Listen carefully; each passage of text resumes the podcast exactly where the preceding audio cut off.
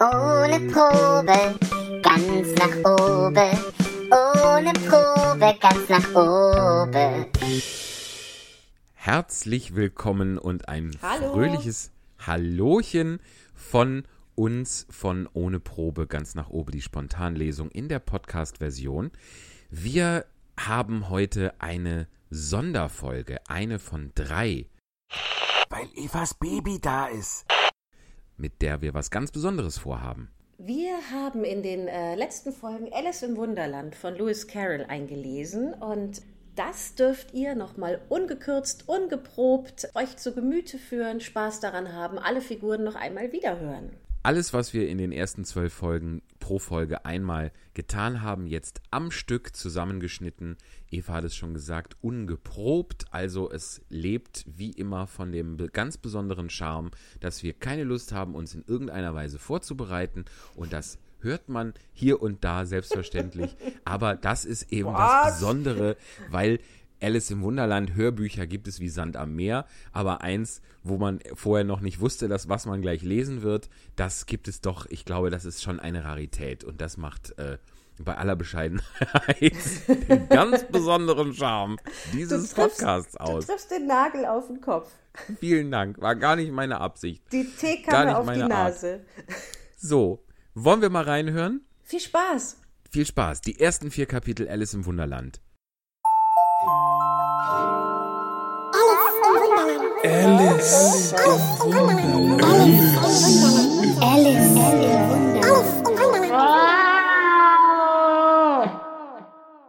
Erstes Kapitel Hinunter in den Kaninchenbau. Alice fing an, sich zu langweilen. Sie saß schon lange bei ihrer Schwester am Ufer und hatte nichts zu tun. Das Buch, das ihre Schwester las, gefiel ihr nicht, denn es waren weder Bilder noch Gespräche darin, Und was nützen Bücher dachte Alice. ohne Bilder und Gespräche? Sie überlegte sich eben, so gut es ging, denn sie war schläfrig und dumm von der Hitze, ob es der Mühe wert sei, aufzustehen und Gänseblümchen zu pflücken, um eine Kette damit zu machen, als plötzlich ein weißes Kaninchen mit roten Augen dicht an ihr vorbeirannte. Dies war gerade nicht sehr merkwürdig. Alice fand es auch nicht sehr außerordentlich, dass sie das Kaninchen sagen hörte, Oh weh, oh weh, ich werd zu spät kommen. Als sie es später wieder überlegte, fiel ihr ein, dass sie sich darüber hätte wundern sollen, doch zur Zeit kam ihr alles ganz natürlich vor. Aber als das Kaninchen seine Uhr aus der Westentasche zog, nach der Zeit sah und eilig fortlief, sprang Alice auf. Denn es war ihr doch noch nie vorgekommen, ein Kaninchen mit einer Westentasche und einer Uhr darin zu sehen. Vor Neugierde brennend rannte sie ihm nach über den Grasplatz und kam noch zur rechten Zeit, um es in ein großes Loch unter der Hecke schlüpfen zu sehen. Den nächsten Augenblick war sie ihm nach in das Loch hineingesprungen, ohne zu bedenken, wie in aller Welt sie wieder herauskommen könnte.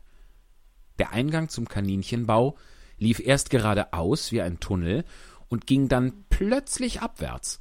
Ehe Alice noch den Gedanken fassen konnte, sich schnell festzuhalten, fühlte sie schon, dass sie fiel, wie es schien, in einen tiefen, tiefen Brunnen. Äh, Entweder musste der Brunnen sehr tief sein, oder sie fiel sehr langsam, denn sie hatte Zeit genug, sich beim Fallen umzusehen und sich zu wundern, was nun wohl geschehen würde. Zuerst versuchte sie hinunterzusehen, um zu wissen, wohin sie käme, aber es war zu dunkel, etwas zu erkennen. Da besah sie die Wände des Brunnens und bemerkte, dass sie mit Küchenschränken und Bücherbrettern bedeckt waren. Hier und da erblickte sie Landkarten und Bilder, an Haken aufgehängt. Sie nahm im Vorbeifallen von einem der Bretter ein Töpfchen mit der Aufschrift Eingemachte, Gemachte Apfelsinen. Apfelsinen. Aber zu, ihrer, zu ihrem großen Verdruss war es leer. Sie wollte es nicht fallen lassen, aus Furcht, jemand unter sich zu töten, und es gelang ihr, es in einen anderen Schrank, an dem sie vorbeikam, zu schieben. Nun, Dachte Alice bei sich, nach einem solchen Fall werde ich mir nichts daraus machen, wenn ich die Treppe hinunterstolpere. Wie mutig sich mich zu Hause, wie mutig sie mich zu Hause finden werden. Ich würde nicht viel Redens machen, wenn ich selbst von der Dachspitze hinunterfiele. was sehr wahrscheinlich war. Hinunter, hinunter, hinunter. Wollte denn der Fall nie endigen? wie viele Meilen ich wohl jetzt gefallen bin? sagte sie laut. Ich muss ungefähr am Mittelpunkt der Erde sein. Lass sehen. Das wären 850 Meilen, glaube ich. Denn ihr müsst wissen, Alice hatte dergleichen in der Schule gelernt und obgleich dies keine sehr gute Gelegenheit war, ihre Kenntnisse zu zeigen, da niemand zum Zuhören da war, so übte sie es doch dabei ein. Ja, das ist ungefähr die Entfernung, aber zu welchem Längen- und Breitengrade ich wohl gekommen sein mag? Alice hatte nicht den geringsten Begriff, was weder Längengrade noch Breitengrad war, doch klangen ihr die Worte großartig und nett zu sagen. Bald fing sie wieder an. Ob ich wohl ganz durch die Erde fallen werde? Äh, Wie komisch das sein wird, bei den Leuten herauszukommen, die auf dem Kopf gehen.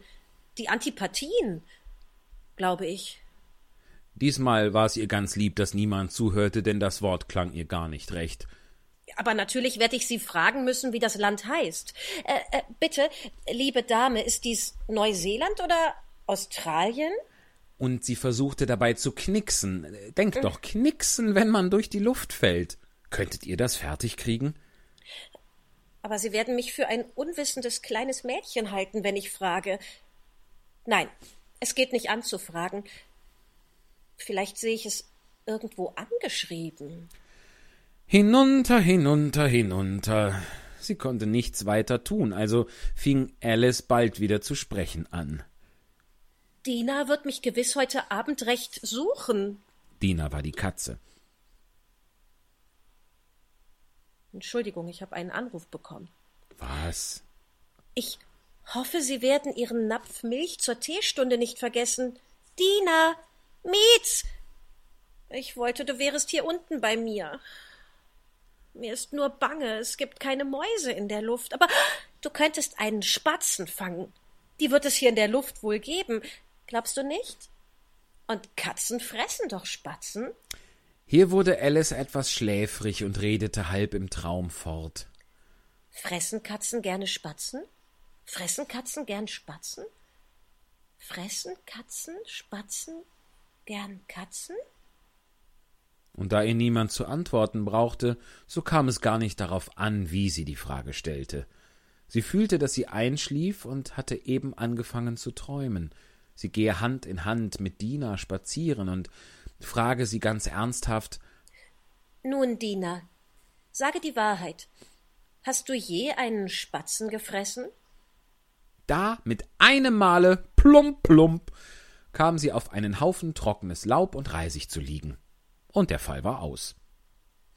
Alice hatte sich gar nicht wehgetan. Sie sprang sogar gleich auf und sah in die Höhe, aber es war dunkel über ihr. Vor ihr lag ein zweiter langer Gang, und sie konnte noch eben das weiße Kaninchen darin entlanglaufen sehen.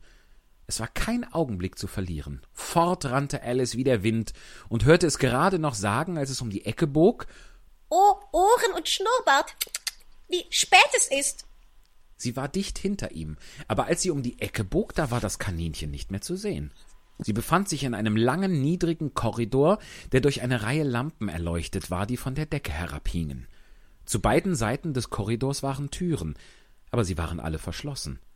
Alice versuchte jede Tür erst auf einer Seite, dann auf der anderen. Endlich ging sie traurig in der Mitte entlang, überlegend, wie sie je herauskommen könnte. Plötzlich stand sie vor einem kleinen dreibeinigen Tische, ganz von dickem Glas. Es war nichts darauf als ein winziges goldenes Schlüsselchen, und Alice erster Gedanke war, dies möchte zu einer der Türen des Korridors gehören. Aber ach, entweder waren die Schlösser zu groß oder der Schlüssel zu klein.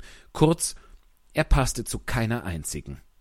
Jedoch, als sie das zweite Mal herumging, kam sie an einen niedrigen Vorhang, den sie vorher nicht bemerkt hatte, und dahinter war eine Tür, ungefähr fünfzehn Zoll hoch. Sie steckte das goldene Schlüsselchen ins Schlüsselloch, und zu ihrer großen Freude passte es.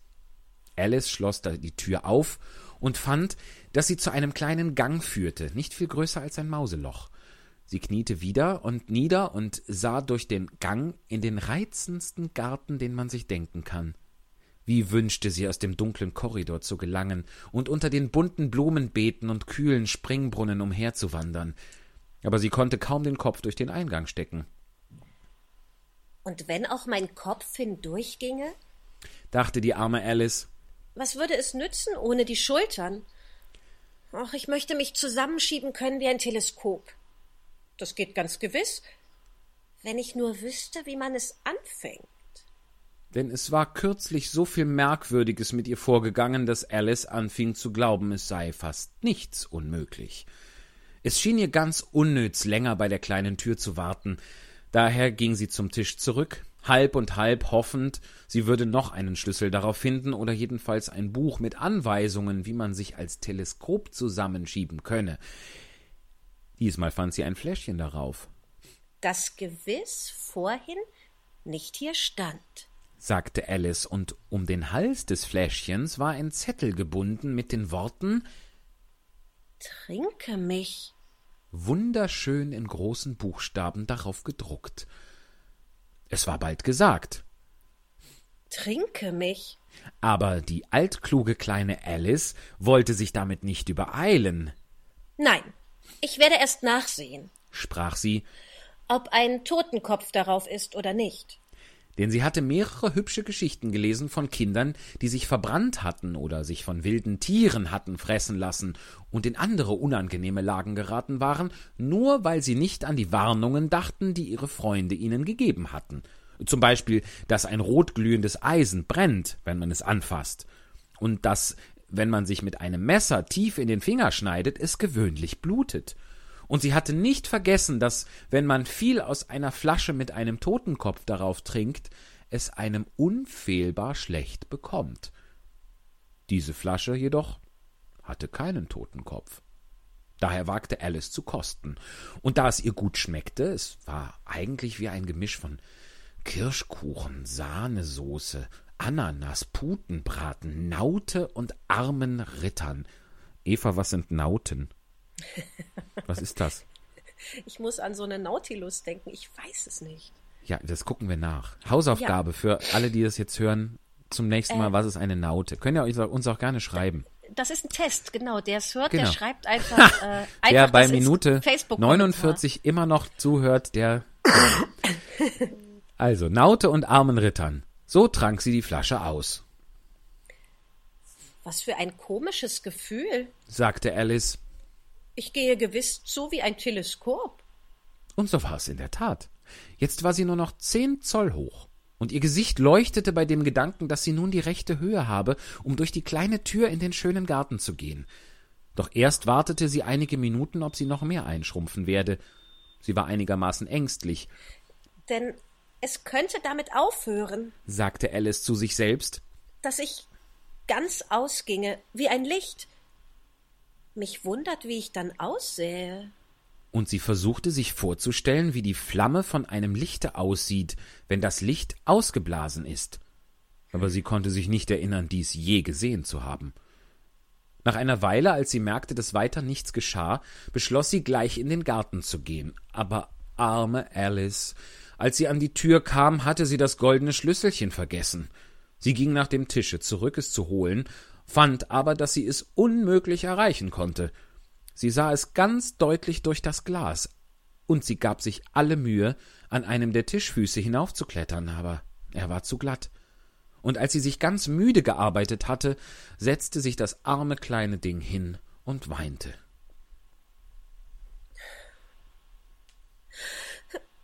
Still. Was nützt es so zu weinen? sagte Alice ganz böse zu sich selbst. Ich rate dir, den Augenblick aufzuhören. Sie gab sich sehr oft guten Rat, obgleich sie ihn selten befolgte, und manchmal schalt sie sich selbst so strenge, dass sie sich zum Weinen brachte. Und einmal, erinnerte sie sich, hatte sie versucht, sich eine Ohrfeige zu geben, weil sie im Crockett betrogen hatte, als sie gegen sich selbst spielte, denn dieses eigentümliche Kind stellte sehr gern zwei Personen vor. Aber jetzt hilft es nichts, dachte die arme Alice. Es hilft nicht so zu tun, als ob ich zwei verschiedene Personen wäre. Ach, es ist ja kaum genug von mir übrig, das zu einer anständigen Person reicht. Bald fiel ihr Auge auf eine kleine Glasbüchse, die unter dem Tisch stand. Sie öffnete sie und fand einen sehr kleinen Kuchen darin, auf welchem die Worte Iss mich. schön in kleinen Rosinen geschrieben standen, Gut. Ich will ihn essen. sagte Alice. Und wenn ich davon größer werde, so kann ich den Schlüssel erreichen. Wenn ich aber kleiner davon werde, so kann ich unter der Tür durchkriechen. So auf jeden Fall gelang ich in den Garten. Es ist mir einerlei wie. Sie aß ein bisschen und sagte neugierig zu sich selbst. Aufwärts oder abwärts? Dabei hielt sie die Hand prüfend auf ihren Kopf und war ganz erstaunt zu bemerken, dass sie dieselbe Größe behielt. Freilich geschieht dies gewöhnlich, wenn man Kuchen isst, aber Alice war schon so an wunderbare Dinge gewöhnt, dass es ihr ganz langweilig schien, wenn das Leben so natürlich fortging. Sie machte sich also daran und verzehrte den Kuchen völlig. Zweites Kapitel Der Tränenpfuhl Verquerer und Verquerer. rief Alice. Sie war so überrascht, dass sie im Augenblick ihre eigene Sprache ganz vergaß. Jetzt werde ich auseinandergeschoben wie das längste Teleskop, das es je gab. Lebt wohl, Füße. Sollen wir eigentlich einen Was bisher geschah machen? Jetzt ist ein bisschen spät dafür, aber machen wir beim nächsten Nein, ist Mal. nicht zu spät. Ja, Ja, genau. Ich- Also doch, man kann sagen, Alice Ja. fiel und fiel und fiel. In ein durch einen Kaninchenloch. langen Tunnel. Genau. Weil auf der Suche nach dem weißen Kaninchen, auf der Jagd dahinterher, genau, das berühmte. Mhm. So, und dann ist sie unten angekommen und dann kam sie, dann musste sie, dann ist sie, wo ist sie erst ge- gewachsen und dann ist sie geschrumpft und dann hat sie am Ende doch durch die winzige Tür gepasst. Oder, nee, das ist noch gar nicht, das wissen wir noch gar nicht. Ich habe zu viel verraten. Scheiße. So, schnell weiter. Denn als sie auf ihre Füße hinabsah, konnte sie sie kaum mehr zu Gesicht bekommen, so weit fort waren sie schon. Oh, meine armen Füßchen. Wer euch wohl nun Schuhe und Strümpfe anziehen wird, meine Besten? Denn ich kann es unmöglich tun. Ich bin viel zu weit ab, um mich mit euch abzugeben. Ihr müsst sehen, wie ihr fertig werdet. Aber gut muss ich zu ihnen sein. dachte Alice. Sonst gehen sie vielleicht nicht, wohin ich gehen möchte. Lass mal sehen. Ich will ihnen jeden Weihnachten ein paar neue Stiefel schenken. Und sie dachte sich aus, wie sie das anfangen würde, Sie müssen per Fracht gehen. dachte sie. Wie drollig es sein wird, seine eigenen, seinen eigenen Füßen ein Geschenk zu schicken. Und wie komisch die Adresse aussehen wird. An Alices rechten Fuß, wohlgeboren, Fußteppich, nicht weit vom Kamin. Mit Alices Grüßen. Oh, was für Unsinn ich schwatze. Gerade in dem Augenblick stieß sie mit dem Kopf an die Decke. Sie war in der Tat über neun Fuß groß, und sie nahm sogleich den kleinen goldenen Schlüssel auf und rannte nach der Gartentür. Arme Alice.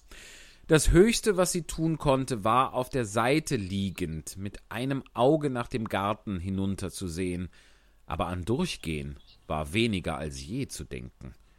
Sie setzte sich hin und fing wieder an zu weinen.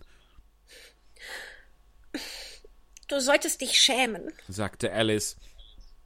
Solch großes Mädchen. Da hatte sie wohl recht. Noch so zu weinen, höre gleich auf, sag ich dir. Aber sie weinte trotzdem fort und vergoß Tränen eimerweise, bis sich zuletzt ein großer Pfuhl um sie bildete, ungefähr vier Zoll tief und den halben Korridor lang.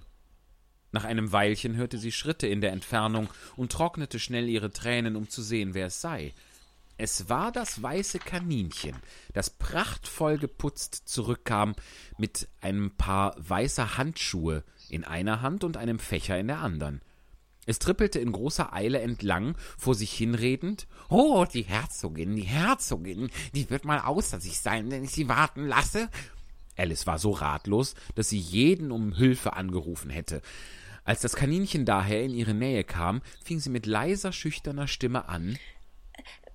Bitte, lieber Herr, Das Kaninchen fuhr zusammen, ließ die weißen Handschuhe und den Fächer fallen und lief davon in die Nacht hinein, so schnell es konnte. Alice nahm den Fächer und die Handschuhe auf, und da der Gang sehr heiß war, fächelte sie sich, während sie so zu sich selbst sprach. Wunderbar. Wie seltsam heute alles ist. Und gestern war es ganz wie gewöhnlich. Ob ich wohl in der Nacht umgewechselt worden bin? Lass mal sehen. War ich dieselbe, als ich heute früh aufstand? Es kommt mir fast vor, so vor, als hätte ich wie eine Veränderung in mir gefühlt. Aber wenn ich nicht dieselbe bin, dann ist die Frage, wer in aller Welt bin ich? Ja, das ist das Rätsel. So ging sie in Gedanken alle Kinder ihres Alters durch, die sie kannte, um zu sehen, ob sie in eins davon verwandelt wäre. Ich bin sicherlich nicht Ida, sagte sie. Denn die trägt lange Locken und mein Haar ist gar nicht lockig. Und bestimmt kann ich nicht klarer sein, denn ich weiß eine ganze Menge und sie, oh, sie weiß sehr wenig. Außerdem, sie ist selbst, sie ist sie selbst und ich bin ich und ach, wie konfus es alles ist. Ich, ich will versuchen, ob ich noch alles weiß, was ich sonst wusste. Lass sehen. Vier mal fünf ist zwölf und vier mal sechs ist dreizehn und vier mal sieben ist. Ach, oh weh, auf die Art komme ich nie bis zwanzig. Aber das einmal eins hat nicht so viel zu sagen. Ich will Geographie nehmen. London ist die Hauptstadt von Paris und Paris ist die Hauptstadt von Rom und Rom. Nein, ich wette, das ist alles falsch. Ich muss in Clara verwandelt sein. Ich will doch einmal sehen, ob ich sagen kann, bei einem Wirte. Und sie faltete die Hände, als ob sie ihrer Lehrerin hersagte, und fing an, aber ihre Stimme klang rau und ungewohnt, und die Worte kamen nicht wie sonst. Bei einem Wirte? Wundervoll. da war ich jüngst zu Gaste. Ein Bienennest, das war sein Schild in einer braunen Tatze.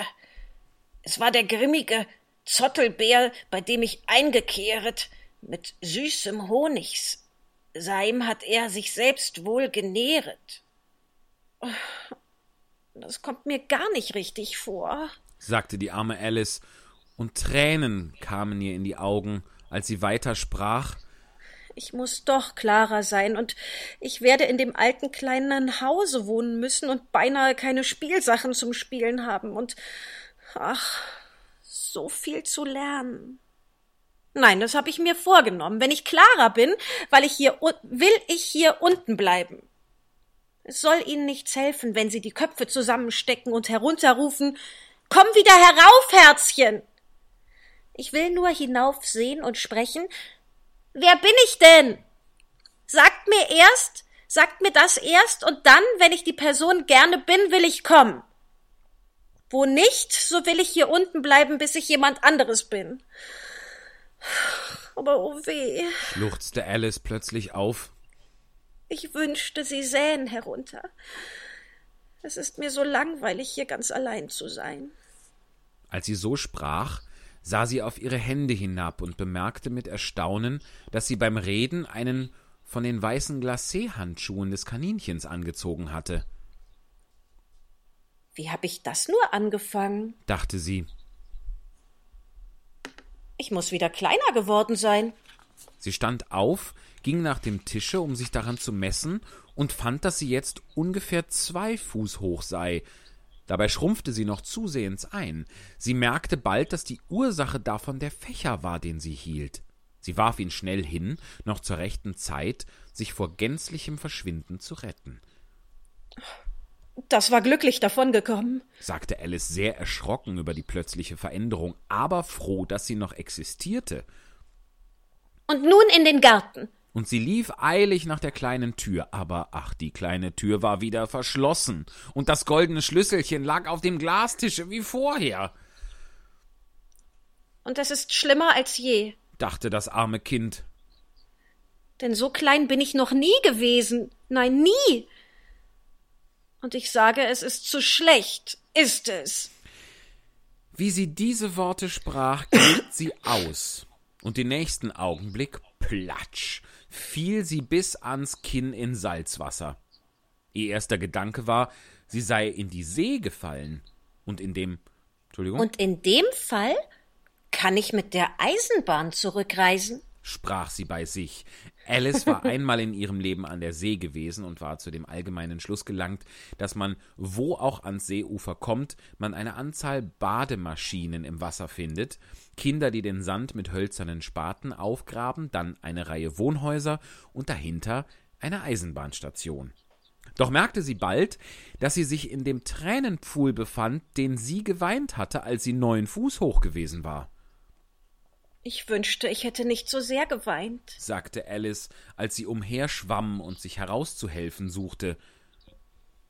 Jetzt werde ich wohl dafür bestraft werden und in meinen eigenen Tränen ertrinken.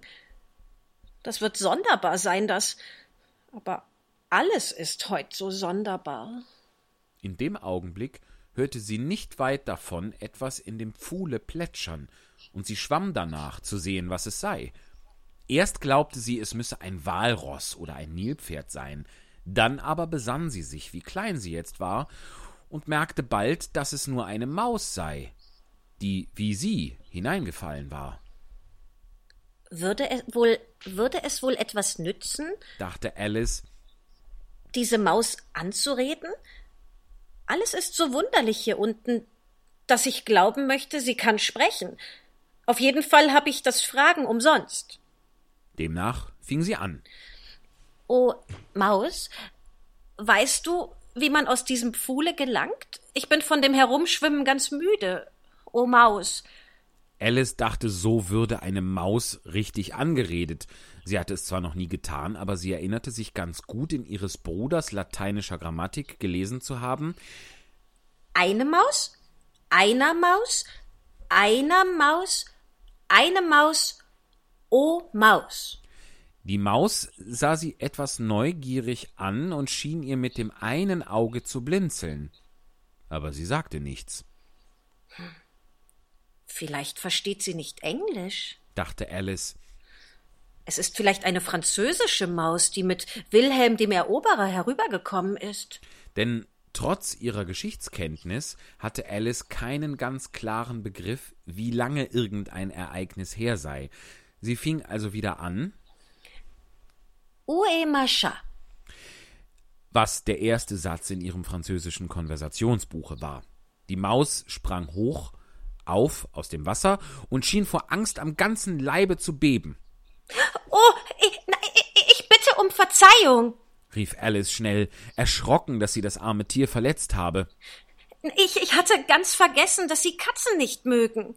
Katzen nicht mögen? Schrie die Maus mit kreischender, wütender Stimme. Würdest du Katzen mögen, wenn du an meiner Stelle wärest? Nein, wohl kaum. sagte Alice in zuredendem Tone. Sei nicht mehr sehr böse darüber. Und doch möchte ich dir unsere Katze Dina zeigen. Ich glaube, du würdest Geschmack für Katzen bekommen, wenn du sie nur sehen könntest. Sie ist ein so liebes, ruhiges Tier. Sprach Alice fort, halb zu sich selbst, wie sie gemütlich im Pfuhle daherschwamm. Sie sitzt und spinnt so nett, nett beim Feuer, leckt sich die Pfoten und wäscht sich das Schnäuzchen. Oh, und sie ist ein solch famoser Mäusefänger. Oh, oh, ich bitte um Verzeihung. sagte Alice wieder, denn diesmal sträubte sich das ganze Fell der armen Maus, und Alice dachte, sie müsste sicherlich sehr beleidigt sein. Wir wollen nicht mehr davon reden, wenn du es nicht gerne hast. Wir? Wirklich? entgegnete die Maus, die bis zur Schwanzspitze zitterte, als ob ich je ich über solchen Gegenstand spräche. Unsere Familie hat von jeher Katzen verabscheut. Hässliche, niedrige, gemeine Dinger. Lasst mich ihren Namen nie wieder hören, Nein, gewiss nicht. Sagte Alice eifrig bemüht, einen anderen Gegenstand der Unterhaltung zu suchen. Magst du. Magst du gern Hunde? Die Maus antwortete nicht. Daher fuhr Alice eifrig fort. Es wohnt ein so reizender kleiner Hund nicht weit von unserem Hause, den möchte ich dir zeigen können. Ein kleiner, klaräugiger Wachtelhund, weißt du? Ach, mit solch krausem braunen Fell. Und er apportiert alles, was man ihm hinwirft. Und er kann aufrecht stehen und um sein Essen betteln und so viele Kunststücke. Ich kann mich kaum auf die Hälfte besinnen. Und er gehört einem Amtmann, weißt du? Und er sagt, er ist so nützlich, er ist ihm hundert Pfund wert. Er sagt, er vertilgt alle Ratten und. Oh, wie dumm. sagte Alice in reumütigem Tone, Ich fürchte, ich habe ihr wieder wehgetan. denn die Maus schwamm so schnell sie konnte von ihr fort und brachte den Pfuhl dadurch in förmliche Bewegung. Sie rief ihr daher zärtlich nach, Liebes Mäuschen, komm wieder zurück und wir wollen weder von Katzen noch von Hunden reden, wenn du sie nicht gerne hast. Als die Maus das hörte, wandte sie sich um und schwamm langsam zu ihr zurück. Ihr Gesicht war ganz blass. Vor Ärger, dachte Alice, und sie sagte mit leiser, zitternder Stimme Komm mit mir ans Ufer. Ufer. Da will ich dir, da will ich dir meine Geschichte erzählen. Dann wirst du begreifen, warum ich Katzen und Hunde nicht leiden kann. Es war zu hohe Zeit, sich fortzumachen, denn der Pfuhl begann von allerlei Vögeln und Getier zu wimmeln, die hineingefallen waren. Da war eine Ente und ein Dodo, ein roter Papagei und ein junger Adler und mehrere andere merkwürdige Geschöpfe. Alice führte sie an, und die ganze Gesellschaft schwamm ans Ufer. Drittes Kapitel Kaukusrennen und was daraus wird. Es war in der Tat eine wunderliche Gesellschaft, die sich am Strande versammelt. Wir haben schon wieder nicht das, was bisher geschah, Eva. Das ist völlig in, ich finde das wirklich in Ordnung. Gut. Sonst kann man ja auch in der Folge davor nochmal reinhören. So. Immer am Ende der Spontanlesung äh, gibt es Alice im Wunderland. Genau, so. Also, gu- gu- guck doch gefälligst selber nach. Also. Drittes Kapitel. Kaukusrennen und was daraus wird. Es war in der Tat eine wunderliche Gesellschaft, die sich am Strande versammelte. Die Vögel mit triefenden Federn, die übrigen Tiere mit fest anliegendem Fell, alle durch und durch nass, verstimmt und unbehaglich. Die erste Frage war, wie sie sich trocknen könnten. Es wurde eine Beratung darüber gehalten, und nach wenigen Minuten kam es Alice ganz natürlich vor, vertraulich mit ihnen zu schwatzen, als ob sie ihr ganzes Leben nichts anderes getan hätte. Sie hatte sogar eine lange Auseinandersetzung mit dem Papagei, der zuletzt brummig wurde und nur noch sagte, ich bin älter. Ah, ich, genau. Bitte du, bitte du. Ah, ich bin älter als du und muss Gras besser wissen. Dies wollte Alice nicht zugeben und fragte nach seinem Alter. Und da der Papagei es durchaus nicht sagen wollte, so blieb die Sache unentschieden. Endlich rief die Maus, welche eine Person von Gewicht unter ihnen zu sein schien, Setzt euch, ihr alle, und hört mir zu. Ich will euch bald genug trocken machen. Alle setzten sich sogleich in einen größeren Kreis nieder, die Maus in der Mitte. Alice hatte die Augen erwartungsvoll auf sie gerichtet, denn sie war überzeugt, sie werde sich entsetzlich erkälten, wenn sie nicht sehr bald trocken würde. Hm, sagte die Maus mit wichtiger Miene. Seid ihr alle so weit? Es ist das Trockenste, worauf ich mich besinnen kann. Alle still, wenn ich bitten darf. Wilhelm der Eroberer, dessen Ansprüche vom Papste begünstigt wurden, fand bald Anhang unter den Engländern, die einen Anführer brauchten und die in jener Zeit sehr an Usurpation und Eroberungen gewöhnt waren. Edwin und Morcar, Grafen von Mercia und Northumbria, Ah! gähnte der Papagei und schüttelte sich. Bitte um Verzeihung, sprach die Maus mit gerunzelter Stirne, aber sehr höflich. Bemerkten Sie etwas? Ah! Ich nicht. erwiderte schnell der Papagei. Es kam mir so vor, sagte die Maus. Ich fahre fort. Edwin und Morcar, Grafen von Mercia und Northumbria, erklärten sich für ihn, und selbst Stigand, der patriotische Erzbischof von Canterbury, fand es ratsam, Fand was? unterbrach die Ente. Fand es, unterantwortete die Maus ziemlich aufgebracht. Du wirst doch wohl wissen, was es bedeutet. Ich weiß sehr wohl, was es bedeutet, wenn ich etwas finde. sagte die Ente. Es ist gewöhnlich ein Frosch oder Wurm. Die Frage ist, was fand der Erzbischof? Die Maus beachtete die Frage nicht, sondern fuhr hastig fort. Fand es ratsam, von Edgar Atheling begleitet, Wilhelm entgegenzugehen und ihm die Krone anzubieten. Wilhelms Benehmen war zuerst gemäßigt, aber die Unverschämtheit seiner Normannen. Wo steht's jetzt, Liebe? fuhr sie fort, sich an Alice wendend, Noch ganz ebenso nass? sagte Alice schwermütig. Es scheint mich gar nicht trocken zu machen. In dem Fall, sagte der Dodo feierlich, indem er sich erhob, stelle ich den Antrag, dass die Versammlung sich vertage und zur unmittelbaren Anwendung von wirksameren Mitteln schreite. Sprich deutlich. sagte der Adler. Ich verstehe den Sinn von deinen langen Wörtern nicht, und ich wette, du auch nicht. Und der Adler bückte sich, um ein Lächeln zu verbergen. Einige der anderen Vögel kicherten hörbar.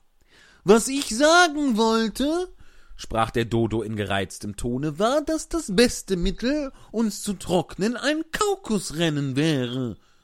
Was ist ein Kaukusrennen? fragte Alice. Nicht, dass ihr viel daran lag, es zu wissen, aber der Dodo hatte angehalten, als ob er eine Frage erwartete, und niemand anders schien aufgelegt zu reden. Nun, meinte der Dodo, die beste Art, es zu erklären, ist, es zu spielen. Und da ihr vielleicht das Spiel selbst einen Winternachmittag versuchen möchtet, so will ich erzählen, wie der Dodo es anfing. Erst bezeichnete er die Bahn, eine Art Kreis, Es kommt genau auf die Form an. sagte er, und dann wurde die ganze Gesellschaft hier und da auf der Bahn aufgestellt. Es wurde kein eins, zwei, drei fortgezählt, sondern sie fingen an zu laufen, wenn es ihnen einfiel, hörten auf, wie es ihnen einfiel, so dass es nicht leicht zu entscheiden war, wann das Rennen zu Ende war. Als sie jedoch ungefähr eine halbe Stunde gerannt und vollständig getrocknet waren, rief der Dodo plötzlich, Das Rennen ist aus. und sie drängten sich um ihn außer Atem mit der Frage, Aber, aber wer, Wer hat, gewonnen? Diese Frage konnte der Dodo nicht ohne tiefes Nachdenken beantworten, und er saß lange mit einem Finger an die Stirn gelegt, die Stellung, in der ihr meistens Shakespeare in seinen Bildern seht, während die übrigen schweigend auf ihn warteten. Endlich sprach der Dodo Jeder hat gewonnen und alle sollen Preise haben. Aber, Aber wer, Wer soll die, soll die Preise, Preise ausgeben? Wer soll die ausgeben? wer? fragte ein ganzer Chor von Stimmen. Versteht sich. Sie. sagte der Dodo mit dem Finger auf Alice zeigend, und sogleich umgab sie die ganze Gesellschaft, Alice, äh, alle durcheinander rufend. Preise! Preise! Preise! Preise! Preise! Preise! Alice wusste nicht im geringsten, was da zu tun sei. In ihrer Verzweiflung fuhr sie mit der Hand in die Tasche und zog eine Schachtel Zuckerplätzchen hervor. Glücklicherweise war das Salzwasser nicht hineingedrungen. Die verteilte sie als Preise. Sie reichten gerade herum, eins für jeden. Aber sie selbst muss auch einen Preis bekommen, wisst ihr? sagte die Maus, Versteht sich. entgegnete der Dodo ernst. Was hast du noch in der Tasche? fuhr er zu Alice gewandt fort, Nur einen Fingerhut. sagte Alice traurig, Reiche ihn mir herüber. versetzte der Dodo. Darauf versammelten sich wieder alle um sie, während der Dodo ihr den Fingerhut feierlich überreichte, mit den Worten Wir bitten, Sie wollen uns gütigst mit der Annahme dieses eleganten Fingerhutes beehren. und als er diese kurze Rede beendigt hatte, folgte allgemeines Beifallklatschen. Alice fand dies höchst albern, aber die ganze Gesellschaft sah so ernst aus, dass sie sich nicht zu lachen getraute, und da ihr keine passende Antwort einfiel, verbeugte sie sich einfach und nahm den Fingerhut ganz ehrbar in Empfang. Nun mussten zunächst die Zuckerplätzchen verzehrt werden, was nicht wenig Lärm und Verwirrung hervorrief. Die großen Vögel nämlich beklagten sich, dass sie nichts schmecken könnten, die kleinen aber verschluckten sich und mussten auf den Rücken geklopft werden. Endlich war auch dies vollbracht, und alle setzten sich im Kreis herum und drangen in das Mäuslein noch etwas zu erzählen. Du hast mir deine Geschichte versprochen. sagte Alice. Und woher es kommt, dass du K und H nicht leiden kannst. fügte sie leise hinzu, um nur das niedliche Tierchen nicht wieder böse zu machen. Ach, seufzte das Mäuslein, ihr macht euch aus meinem Erzählen doch nichts. Ich bin euch mit meiner Geschichte zu langschwänzig und zu tragisch. dabei sah sie Alice fragend an. Langschwänzig. Das muss wahr sein. rief Alice und sah nun erst mit rechter Bewunderung auf den geringelten Schwanz der Maus hinab. Aber wieso tragisch? Was trägst du denn? Während sie noch darüber nachsann, fing die langschwänzige Erzählung schon an, folgender Gestalt. Philax sprach zu der Maus, die er traf in dem Haus, Geh mit mir vor Gericht, dass ich dich verklage. Komm und wehr dich nicht mehr, ich muss haben ein Verhör, denn ich habe nichts zu tun schon zwei Tage. Sprach die Maus zum Köter, solch Verhör, lieber Herr, ohne Richter, ohne Zeugen, tut nicht Not. Ich bin Zeuge, ich bin Richter, sprach er schlau und schnitt Gesichter, das Verhör leite ich und verdamme dich zum Tod. Du passt nicht auf, sagte die Maus strenge zu Alice, woran denkst du? Oh, ich, ich bitte um Verzeihung. sagte Alice sehr bescheiden. Du warst bis zur fünften Biegung gekommen, glaube ich. Wozu man sagen muss, dass das Gedicht, was gerade vorkam, dass das in Schleifen und in einem in Form eines langen Schwanzes über ungefähr eine Seite geschrieben ist, immer im Zickzack hin und her, ungefähr zwei Wörter oder auch nur eins pro Zeile. So, weiter geht's. Mitnichten, sagte die Maus, entschieden und sehr ärgerlich. Nichten! rief Alice, die gern neue Bekanntschaften machte und sah sich neugierig überall um. Oh, wo sind sie, deine Nichten? Lass mich gehen und sie herholen. das werde ich schön bleiben lassen. sagte die Maus, indem sie aufstand und fortging. Deinen Unsinn kann ich nicht mehr mit anhören. Ich meinte es nicht böse, entschuldigte sich die arme Alice. aber du bist so sehr empfindlich, du. Das Mäuslein brummte nur als Antwort. Bitte komm wieder und erzähl deine Geschichte aus. rief Alice ihr nach, und die anderen wiederholten im Chor, Ja, bitte! Ja, aber das bitte! Mäuschen schüttelte unwillig mit dem Kopf und ging schnell fort. Wie schade, dass es nicht bleiben wollte.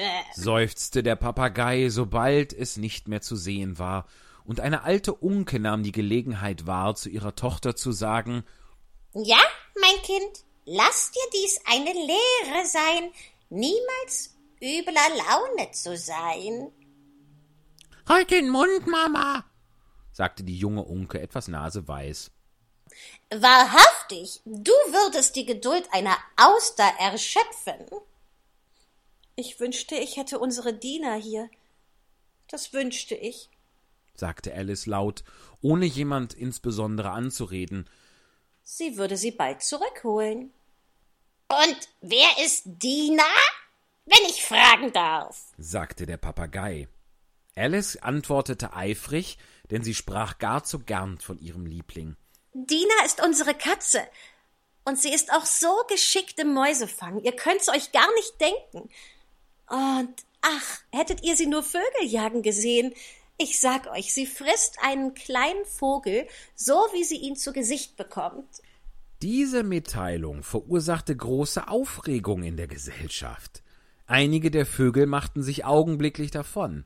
Eine alte Elster fing an, sich sorgfältig einzuwickeln, indem sie bemerkte, Ich muss wirklich nach Hause gehen. Die Nachtluft ist nicht gut für meinen Hals. und ein Kanarienvogel piepte zitternd zu seinem Kleinen, Kommt fort, Kinder. Es ist höchste Zeit für euch zu Bett zu gehen.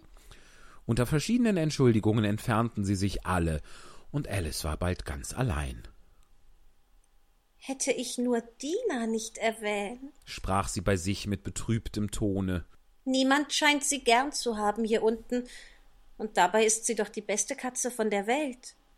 Och, meine liebe Dina, ob ich dich wohl je wiedersehen werde? Dabei fing die arme Alice von neuem zu weinen an, denn sie fühlte sich gar zu einsam und mutlos. Nach einem Weilchen jedoch hörte sie wieder ein Trappeln von Schritten in der Entfernung und blickte aufmerksam hin, halb in der Hoffnung, dass die Maus sich besonnen habe und zurückkomme, ihre Geschichte auszuerzählen. Viertes Kapitel Die Wohnung des Kaninchens Es war das weiße Kaninchen, das lang. Wir haben schon wieder kein was bisher. Egal. Es war das weiße Kaninchen. Ich vermisse das auch nicht, weil ich, ich gehe davon aus, dass ein Großteil wirklich äh, äh, die, irgendwie den Plot weitestgehend kennt und die Kapitel so doll für sich stehen. Die sind ja, also wenn wir das alles nacherzählen würden, was da passiert, in ja. ihrer Vielfältigkeit, das, da brauchen wir ja drei Podcasts. Da für. hast du auch recht. Und das, ich habe ja schon zwei. Das muss nicht sein. Ja, siehst du. So. Da ist wieder der Tiger quietschend auf den Tisch gesprungen. So, wir machen einfach mal. Tiger. Meh. Süß. Möchtest du, möchtest du, hast du schon Hunger? 20 vor 5? Ja, dauert aber Meh. noch, mein Freund. Ja, tut mir leid. Brauchst dich nicht beschweren. So. Also, viertes Kapitel. Die Wohnung des Kaninchens. Es war das weiße Kaninchen, das langsam. Moment, ich muss den Tiger vom Tisch tun. Es tut mir leid. Tigerling, ey. Ich habe Angst, dass du mir da irgendwo auf die Tastatur trittst. Wiedersehen. Es war das weiße Kaninchen, das langsam zurückgewandert kam, indem es sorgfältig beim Gehen umhersah, als ob es etwas verloren hätte.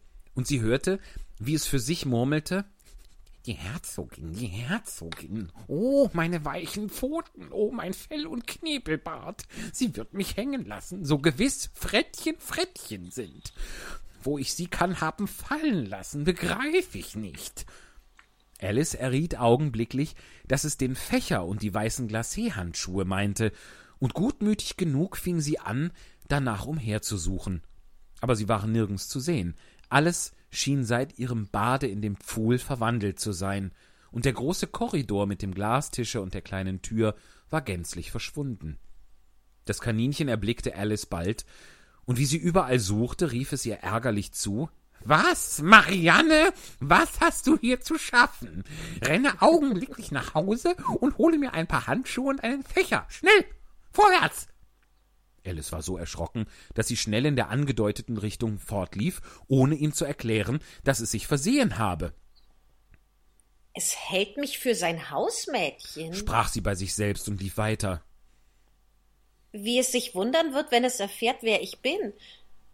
Aber ich will ihm lieber seinen Fächer und seine Handschuhe bringen, nämlich wenn ich sie finden kann.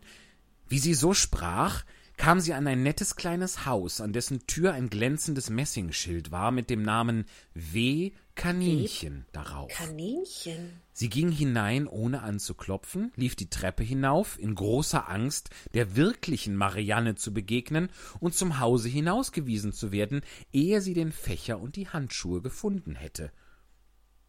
Wie komisch es ist, sagte Alice bei sich. Besorgungen für ein Kaninchen zu machen. Vermutlich wird mir Dina nächstens Aufträge geben. Und sie dachte sich schon aus, wie es alles kommen würde. Fräulein Alice, kommen Sie gleich, es ist Zeit zum Ausgehen für Sie. Ja, gleich, Kinderfrau, aber ich muss dieses Mauseloch hier bewachen, bis Dina wiederkommt und aufpassen, dass die Maus nicht herauskommt. Nur würde Dina, dachte Alice weiter, gewiss nicht im Hause bleiben dürfen, wenn sie anfinge, die Leute so zu kommandieren. Mittlerweile war sie in ein sauberes kleines Zimmer gelangt, mit einem Tisch vor dem Fenster und darauf, wie sie gehofft hatte, ein Fächer und zwei oder drei Paar winziger weißer Glacéhandschuhe. Sie nahm den Fächer und ein paar Handschuhe und wollte eben das Zimmer verlassen, als ihr Blick auf ein Fläschchen fiel, das bei dem Spiegel stand. Diesmal war kein Zettel mit den Worten Trink mich darauf, aber trotzdem zog sie den Pfropfen heraus und setzte es an die Lippen. Ich weiß, etwas Merkwürdiges muss geschehen, sobald ich esse oder trinke. Drum will ich versuchen, was dies Fläschchen tut. Ich hoffe, es wird mich wieder größer machen, denn es ist mir sehr langweilig, solch winzig kleines Ding zu sein. Richtig. Und zwar schneller, als sie erwartete. Ehe sie das Fläschchen halb ausgetrunken hatte, fühlte sie, wie ihr Kopf an die Decke stieß und musste sich rasch bücken, um sich nicht den Hals zu brechen. Sie stellte die Flasche hin, indem sie zu sich sagte Das ist ganz genug. Ich hoffe, ich werde nicht weiter wachsen. Ich kann so schon nicht zur Türe hinaus. Hätte ich nicht so viel getrunken. Oh weh, es war zu spät, dies zu wünschen. Sie wuchs und wuchs und musste sehr bald auf den Fußboden niederknien. Den nächsten Augenblick war selbst dazu nicht Platz genug.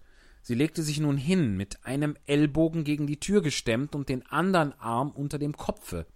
Immer noch wuchs sie, und als letzte Hilfsquelle streckte sie einen Arm zum Fenster hinaus und einen Fuß in den Kamin hinauf und sprach zu sich selbst Nun kann ich nicht mehr tun, was auch geschehen mag. Was wird nur aus mir werden? Zum Glück für Alice hatte das Zauberfläschchen nun seine volle Wirkung gehabt, und sie wuchs nicht weiter. Aber es war sehr unbequem, und da durchaus keine Aussicht war, dass sie je wieder aus dem Zimmer hinauskomme, so war sie natürlich sehr unglücklich. Es war viel besser zu Hause, sagte die arme, dachte die arme Alice. Wo man nicht fortwährend größer und kleiner wurde und sich nicht von Mäusen und Kaninchen kommandieren zu lassen brauchte. Ich wünschte fast, ich wäre nicht in den Kaninchenbau hineingelaufen. Aber aber es ist doch komisch, diese Art Leben. Ich möchte wohl wissen, was eigentlich mit mir vorgegangen ist. Wenn ich Märchen gelesen habe, habe ich immer gedacht, so etwas käme nie vor. Und nun bin ich mittendrin in einem. Es soll ein Buch von mir geschrieben werden, und wenn ich groß bin, will ich eins schreiben. Aber jetzt bin ich ja groß, sprach sie betrübt weiter. Wenigstens hier habe ich keinen Platz übrig, noch größer zu werden. Aber, dachte Alice, werde ich denn nie älter werden, als ich jetzt bin?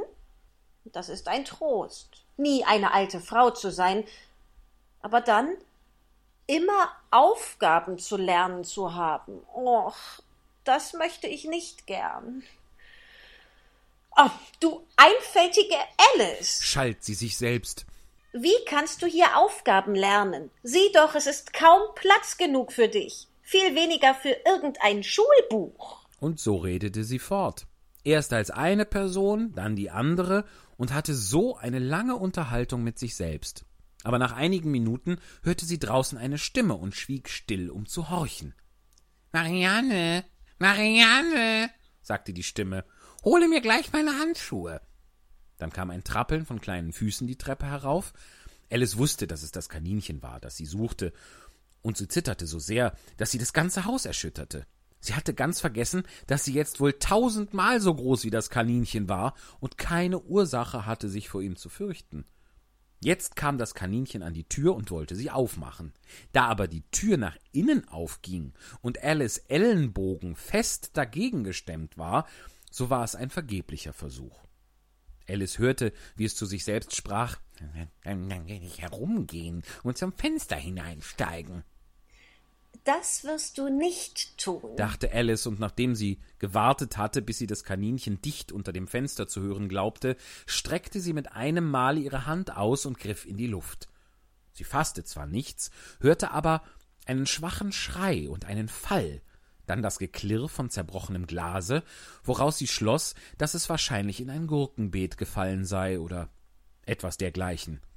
Demnächst kam eine ärgerliche Stimme, die des Kaninchens. Pat, Pat, wo bist du? Und dann eine Stimme, die sie noch nicht gehört hatte. Wo soll ich sin? Ich bin hier. Grabe Äpfel aus, euer Gnaden. Äpfel ausgraben? sagte das Kaninchen ärgerlich. Hier, komm und hilf mir heraus. Noch mehr Geklirr von Glasscherben. Nun, sage mir, Pat, was ist das da oben im Fenster? Äh, was soll's Sinn? Ist ein Arm, euer Gnaden. Er sprach es arm aus. Ein Arm, du Esel, der hat hier einen so großen Arm gesehen. Er nimmt ja das ganze Fenster ein. Zu dienen, das tut er, Euer Gnaden, aber ein Arm ist es und ein Arm bleibt es. Jedenfalls hat er da nichts zu suchen. Geh und, und schaff ihn fort. Darauf folgte eine lange Pause, während welcher Alice sie nur einzelne Worte flüstern hörte, wie Zu dienen, das scheint mir nicht. Euer Gnaden, ja nicht. Ja nicht. Tu, was ich dir sage, feige Memme. Zuletzt streckte sie die Hand wieder aus und tat einen Griff in die Luft. Diesmal hörte sie ein leises Wimmern und noch mehr Geklirr von Glasscherben. Wie viel Gurkenbeete das sein müssen? dachte Alice. Mich soll doch wundern, was sie nun tun werden. Mich zum Fenster hinausziehen? Ja, wenn sie das nur könnten. Ich bliebe wahrlich nicht länger hier. Sie wartete eine Zeit lang, ohne etwas zu hören. Endlich kam eine kam ein Rollen von kleinen Leiterwagen und ein Lärm von einer Menge Stimmen, alle durcheinander. Sie verstand die Worte Wo ist die andere Leiter? Wo ist die andere Leiter? Ich soll ja nur eine bringen. Wabbel hat die andere. Wabbel! Bring sie her, Junge! Nimmt sie hier gegen diese Ecke. Nein, sie muss erst zusammengebunden werden. Sie reichen nicht halb hinauf. Ach was, werden sie nicht reichen. Seid nicht so umständlich. Hier, Wabbel, fang den Strick. Wird das Dach auch tragen? Nimm dich mit dem losen Schiefer in Acht. Oh, da fällt er. Köpfe weg! Ein lautes Krachen.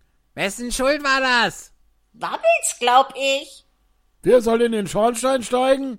Ich nicht, so viel ich weiß. Ihr aber doch, nicht wahr? Nicht ich, meine Treu. Wabbel kann doch reinsteigen. Hier, Wabbel. Der Herr sagt, du sollst nicht in den Schornstein. Du sollst in den Schornstein steigen. Doch sollst du. Soll er? Ja, doch, er soll. So. Also Wabbel soll durch den Schornstein hereinkommen? Wirklich? sagte Alice zu sich selbst. Sie scheinen mir alles auf Wabbel zu schieben. Wabbel. Ich möchte um alles nicht an Wabbels Stelle sein. Der Kamin ist freilich eng, aber etwas werde ich doch wohl mit dem Fuße ausschlagen können. Sie zog ihren Fuß so weit herunter, wie sie konnte, und wartete, bis sie ein kleines Tier, sie konnte nicht raten, was für eine Art es sei, in dem Schornstein kratzen und klettern hörte. Als es dicht über ihr war, sprach sie bei sich Dies ist Wabbel. gab einen kräftigen Stoß in die Höhe und wartete dann der Dinge, die da kommen würden. Zuerst hörte sie einen allgemeinen Chor. Ja, fliegt Wabbel! Da fliegt Wabbel! Dann die Stimme des Kaninchens allein. Fangt ihn auf, ihr da bei der Hecke! Darauf Stillschweigen, dann wieder verworrene Stimmen. Oh, ihr haltet ihm den Kopf. Etwas Brandwein. Oh, erstick ihn doch nicht! Wie geht's, alter Kerl? Was ist dir denn Was ist geschehen? hier denn geschehen? Erzähl uns alles. Erzähl uns alles! Zuletzt kam eine kleine, schwache, quiekende Stimme, Das ist Wabbel. dachte Alice. Ich, ich weiß es ja selbst nicht. Keinen mehr, danke. Ich bin schon viel besser. Aber ich bin viel zu aufgeregt, um euch zu erzählen. Ich, ich weiß nur, da kommt ein Ding in die Höhe wie ein Dosenstehauf und auffliege ich wie eine Rakete. Ja, das hast, Hast, du gut getan, alter Kerl. Alter Kerl! Ha! sagten die anderen. Wir müssen das Haus niederbrennen, rief das Kaninchen. Da schrie Alice so laut sie konnte. Wenn ihr das tut, werde ich Diener über euch schicken. Sogleich entstand tiefes Schweigen. Und Alice dachte bei sich, Was sie wohl jetzt tun werden? Wenn sie Menschenverstand hätten, würden sie das Dach abreißen. nach einer oder zwei Minuten fingen sie wieder an, sich zu rühren, und Alice hörte das Kaninchen sagen, eine Karre voll ist vor der Hand genug, Eine Karre voll was? dachte Alice. Doch blieb sie nicht lange im Zweifel, denn den nächsten Augenblick kam ein Schauer von kleinen Kieseln zum Fenster hereingeflogen, von denen ein paar sie gerade ins Gesicht trafen. Dem will ich ein Ende machen. sagte sie bei sich und schrie hinaus, Das lasst mir gefälligst bleiben. worauf wieder tiefe Stille erfolgte. Alice bemerkte mit einigem Erstaunen, dass die Kiesel sich alle in kleine Kuchen verwandelten, als sie auf dem Boden lagen, und dies brachte sie auf einen glänzenden Gedanken. Wenn ich einen von diesen Kuchen esse, dachte sie. wird es gewiss meine Größe verändern. Und da ich unmöglich noch mehr wachsen kann, so wird es mich wohl kleiner machen. Vermute ich. Sie schluckte demnach einen kleinen Kuchen herunter und merkte zu ihrem Entzücken, dass sie sogleich abnahm. Sobald sie klein genug war, um durch die Tür zu gehen, rannte sie zum Hause hinaus und fand einen förmlichen Auflauf von kleinen Tieren und Vögeln davor. Die arme kleine Eidechse Wabbel war in der Mitte von zwei Meerschweinchen unterstützt, die ihm etwas aus einer Flasche gaben. Es war ein allgemeiner Sturm auf Alice, sobald sie sich zeigte. Sie lief aber so schnell sie konnte davon und kam sicher in ein dichtes Gebüsch. Das Nötigste, was ich nun zu tun habe, sprach Alice bei sich, wie sie in dem Wäldchen umherwanderte, ist, meine richtige Größe zu erlangen, und das zweite, den Weg zu dem wunderhübschen Garten zu finden. Ja, das wird der beste Plan sein. Es klang freilich wie ein vortrefflicher Plan und recht nett und einfach ausgedacht.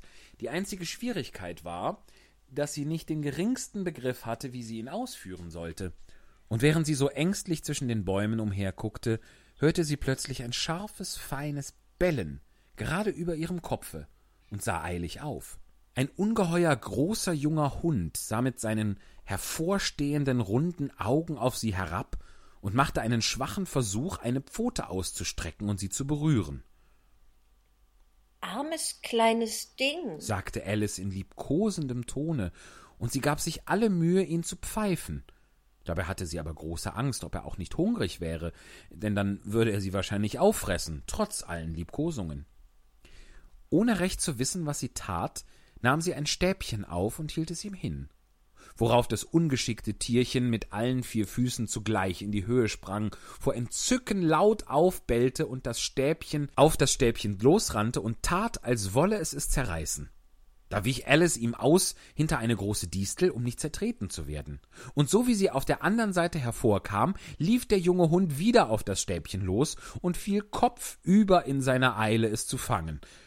Alice, der es vorkam, als wenn jemand mit einem Fuhrmannspferde Zeck spielt und die jeden Augenblick fürchtete, unter seine Füße zu geraten, lief wieder hinter die Distel.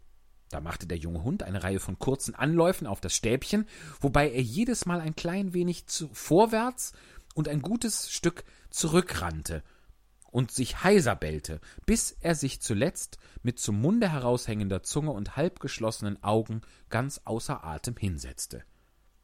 Dies schien Alice eine gute Gelegenheit zu sein, fortzukommen. Sie machte sich also gleich davon und rannte, bis sie ganz müde war und keine Luft mehr hatte, und bis das Bellen nur noch ganz schwach in der Ferne zu hören war. Und doch war es ein lieber kleiner Hund, sagte Alice, indem sie sich an eine Butterblume lehnte, um auszuruhen, und sich mit einem der Blätter fächelte. Ich hätte ihn ja gerne Kunststücke gelehrt, wenn wenn er nur groß genug dazu gewesen wäre. Oh ja, das hätte ich beinahe vergessen. Ich muss ja machen, dass ich wieder wachse. Lass sehen. Wie fängt man es doch an? Ich dächte, ich sollte irgendetwas essen oder trinken. Aber die Frage ist, was? Das war in der Tat die Frage. Alice blickte um sich nach allen Blumen und Grashalmen, aber gar nichts sah aus, als ob es das Rechte sei das sie unter den Umständen essen oder trinken müsse. In der Nähe wuchs ein großer Pilz, ungefähr so hoch wie sie. Nachdem sie ihn sich von unten, von beiden Seiten, rückwärts und vorwärts betrachtet hatte, kam es ihr in den Sinn zu sehen, was oben darauf sei. Sie stellte sich also auf die Fußspitzen und guckte über den Rand des Pilzes, und sogleich begegnete ihr Blick dem einer großen blauen Raupe, die mit kreuzweise gelegten Armen dasaß und ruhig aus einer großen Hoka rauchte, ohne die geringste Notiz von ihr noch sonst irgendetwas zu nehmen.